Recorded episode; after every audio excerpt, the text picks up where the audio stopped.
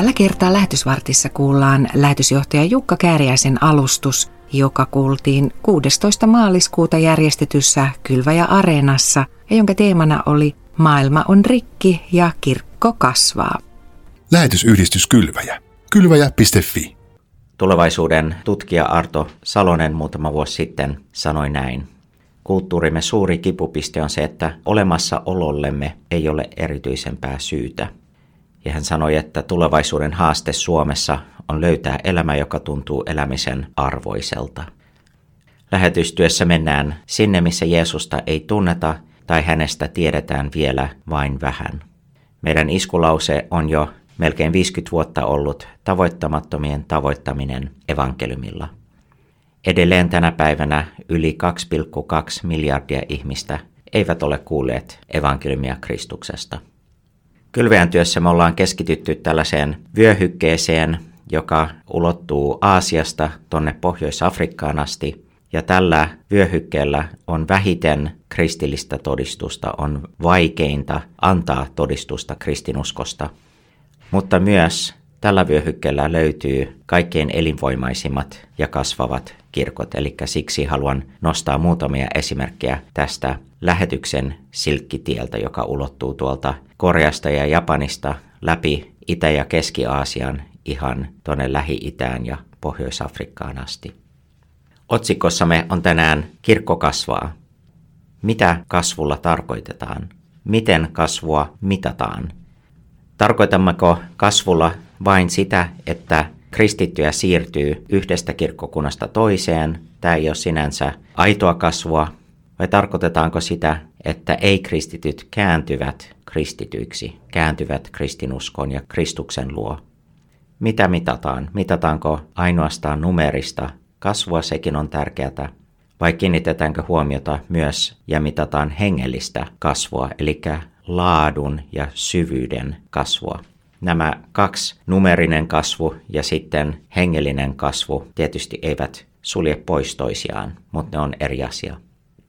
Haluaisin tässä vaiheessa huomioida tai nostaa esiin vahvan paradoksin, kun puhutaan kirkon kasvusta. Huonoin asia kirkkohistoriallisesti, mitä kirkolle on ikinä tapahtunut, on valta-asema, että kirkko on tullut valtaan. Hyvä esimerkkihän tästä on meidän Pohjolan kansankirkot. Todellisuushan on se, että mitä enemmän kristinuskoa vastustetaan, mitä enemmän sitä kielletään, vainotaan, mitä enemmän sitä kohtaan hyökätään, niin sitä elinvoimaisempi se on. Sitä vahvemmin ja tehokkaammin se leviää. Myös toi käännepuoli on totta, että mitä enemmän se on vallassa, niin sitä heikompi sen elinvoima on. Näin voi todeta faktana kirkkohistoriasta. Mitkä sitten olisivat näiden kasvavien kirkkojen erityispiirteitä? Kasvavissa kirkoissa kysytään tällaisia kysymyksiä. Mennään ydinasiaan ja perusasioihin. Eli kysytään, että miten tyydytän syvimmän kaipuuni. Näissä kirkoissa on sellainen piirre, että on niin sanottu Jumalan kokoinen nälkä ja kaipuu ja palo Kasvavissa kirkoissa rukoillaan niin kuin David rukoili psalmissa 42. ja kolme sieluni janoaa Jumalaa, elävää Jumalaa. Milloin saan astua Jumalan kasvojen eteen?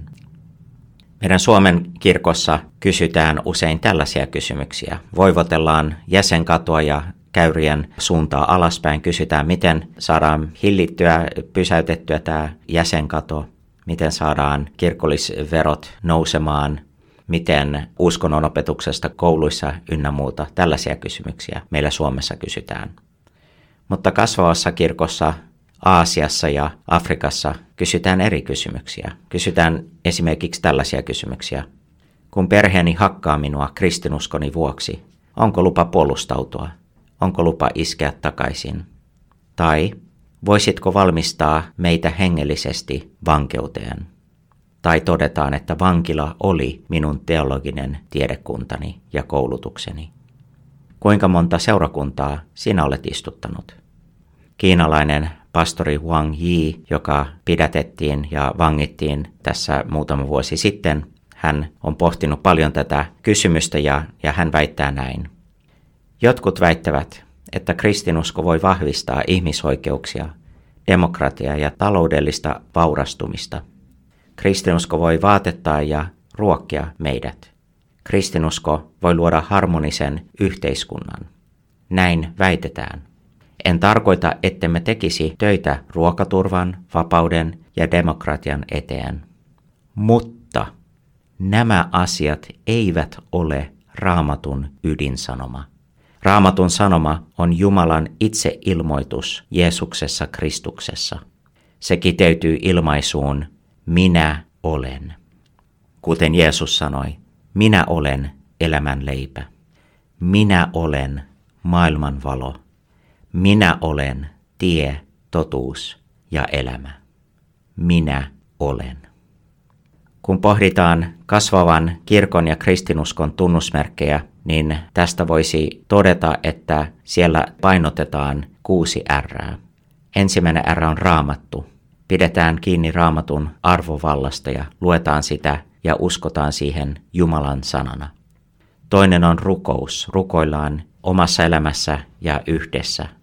Rukoillaan hartaasti, rukoillaan paljon, rukoillaan innokkaasti. Kolmas R on rohkeus. On rohkeutta ottaa kaikenlaiset armolahjat käyttöön evankeliumin vuoksi ja kirkon rakentamiseksi. Neljäs R on ryhmät. Harjoitellaan ja käytetään kaikenlaisia ryhmiä sunnuntai, messun tai sunnuntai-jumiksen ympärillä tai, tai ulkopuolella. Ollaan pienryhmissä, kotiryhmissä, palveluryhmissä, diakoniaryhmissä, monenlaisia ryhmiä. Viides R on rakenteet. Ne ovat joustavia. Ja sitten viimeinen kuudes R on ratkaisut. Ratkaisut ovat maallikko-keskeisiä. Totean jälleen, että olemme vahvan paradoksin äärellä. Mitä köyhempi kirkko on aineellisesti, niin usein, ei aina, mutta usein, sitä rikkaampi ja vahvempi, vireämpi se on hengellisesti. Ja päinvastoin, silloin kun kirkko on rikas aineellisesti, silloin valta, asema ja puitteet on kaikki kunnossa, niin silloin usein silloin houkutus olla hengellisesti köyhä ja kuihtua. Kärsimys Kristuksen tähden vahvistaa rukouselämää, kristillistä todistusta ja kirkon kasvua. Kuten monet ovat todenneet, marttyrien veri on kirkon kasvun perusta. Jos mun täytyisi valita yksi iskulause koko raamatusta kasvaville kirkoille, niin väittäisin, että se voisi esimerkiksi olla Paavalin toteama Filippiläiskirjeen kolmannesta luvusta jae 10. Minä tahdon tuntea Kristuksen ja hänen ylösnousemuksensa voiman ja tulla hänen kaltaisekseen osallistumalla hänen kärsimyksiinsä ja kuolemaansa. Tässä on kolme osaa tässä jakeessa. Kristuksen tunteminen, ylösnousemuksen voima ja osallistuminen kärsimyksiin. Länsimaisessa kirkossa me usein painotamme noita ekaa kahta. Meitäkin kiinnostaa tuntea Kristus paremmin. Meitäkin kiinnostaa saada voimaa ja poveria hänen ylösnousemuksestaan. Mutta sitten kun tulee toi kolmesosa, niin silloin tarttuu se kova pala kurkkuun ja alkaa yskittää. Mitä tarkoitat, että minunkin tulisi kärsiä Kristuksen kanssa ja Kristuksen puolesta? Mutta kasvavat kirkot pitävät tämän itsestään selvyytenä. Se kuuluu tähän kristityn elämän pakettiin mitkä kirkot kasvavat. Esimerkiksi Kiinan protestanttinen kirkko on maailman nopeimmin kasvava kirkko tällä hetkellä. Iranissa maanalainen kirkko kasvaa räjähdysmäisen nopeasti. Siellä on arvioiden mukaan jo liki miljoona kristittyä. Kun katsomme hieman laajemmasta perspektiivistä kirkkohistoriaa viimeiset 120 vuotta, niin Saharan eteläpuolinen Afrikka, siellä on tapahtunut niin sanottu Afrikan ihme. Vuonna 1900 tuolla alueella oli alle 9 prosenttia väestöstä oli kristittyjä. Ja vuoteen 2020, 120 vuoden aikana, niin kasvu oli yltänyt jo melkein puoleen väestöstä. Eli 49,3 prosenttia väestöstä on kristittyjä. Mentiin 9 prosentista 49 prosenttiin 120 vuodessa. Tämä on Afrikan ihme. Aasiassa kasvu ei ollut ihan noin ripeätä, mutta silti kirkko monin kertastui. Vuonna 1900 oli 2,3 prosenttia aasialaisista kristittyjä ja muutama vuosi sitten tuo luku oli kasvanut 8,2 prosenttiin, eli yli kolminkertaistui. Mitkä kirkot kasvavat? Sellaiset kirkot, jotka ovat diasporassa, jotka elävät ja toimivat oman maansa rajojen ulkopuolella. Tällaisia ihmisryhmiä on monenlaisia, esimerkiksi keski-aasialaiset, persia ja darin kieliä puhuvia, intialaiset, kiinalaiset, kaakkois-aasialaiset seurakunnat näiden kotimaiden ulkopuolella kasvavat. Ja myös liikkeelle lähteneet ihmiset, jotka ovat pakeneet kotimaataan sodan tai vainon takia tai lähteneet pakolaisina maailmalle tai työn perässä, he ovat usein avoimempia kristinuskolle. Mitkä kirkot kasvavat ja miten nämä kirkot kasvavat, mikä heidän henki on, mikä heidän luonne on, niin minulle usein tulee mieleen Danielin kirjasta tämä kuuluisa kertomus Danielin kirjan kolmannesta luvusta. Luonnehtisin nämä kristityt, että he ovat, ja vaikka niin ei kävisikään kristittyjä. Mitä tällä tarkoitan? Tämä on suora lainaus tuolta Danielin kirjan kolmannesta luvusta, kun Daniel ja hänen ystävät eivät suostuneet kumartamaan ja palvomaan kultaista patsasta, mitä Nebuchadnezzar oli pystyttänyt kuoleman uhalla. Daniel vastasi kuninkaalle näin. Jumala, jota me palvelemme, pystyy pelastamaan meidät tulisesta uunista, ja hän voi pelastaa meidät myös sinun käsistäsi, kuningas. Ja vaikka niin ei kävisikään, kuningas, saat olla varma siitä, että sinun jumaliasi me emme palvele, ja sitä kultaista patsasta me emme kumarra. Tässä ilmenee tämä ja vaikka niin ei kävisikään kristityn asenne ja mentaliteetti. Uskon, että kasvavissa kirkoissa tuo asenne kantaa vahva luottamus Jumalan huolenpitoon, vaikka se veisikin kuolemaan, on kasvun niin sanottu salaisuus. Näissä kasvavissa kirkoissa on selvästi nähtävillä myös selittämätön ilo ja sammumaton toivo. He ovat valmiita menemään vankilaan uskonsa puolesta. He eivät suostu siihen, että viranomaiset kieltävät kokoontumiset. He kokoontuvat vankeuden ja kuolemankin uhalla yhdessä rukoilemaan kodeissa, lukemaan Jumalan raamattua ja rohkaisemaan toisiaan.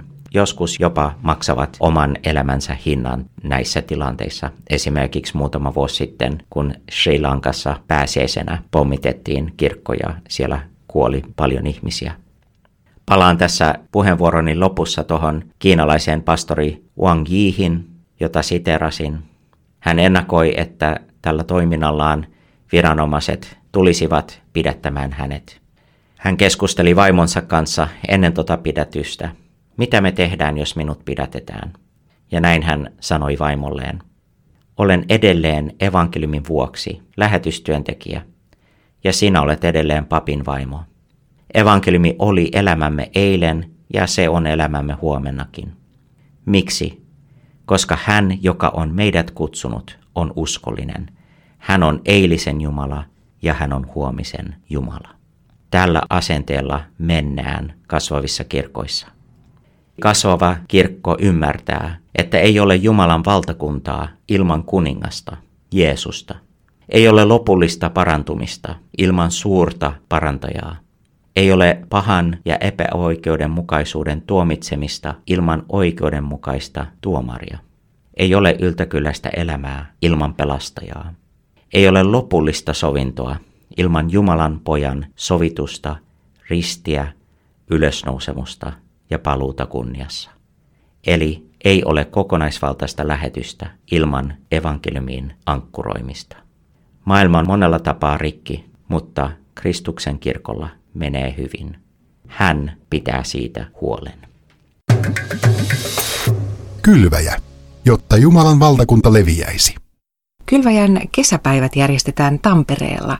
Kesäkuun 10-11 päivänä järjestettävän tapahtuman teemana on Loistakoon valonne. Päivillä mukana muun muassa Jukka Kääriäinen, Hanna Lindberg ja Eija-Riitta Korhola. Lämpimästi tervetuloa mukaan Kylväjän kesäpäiville.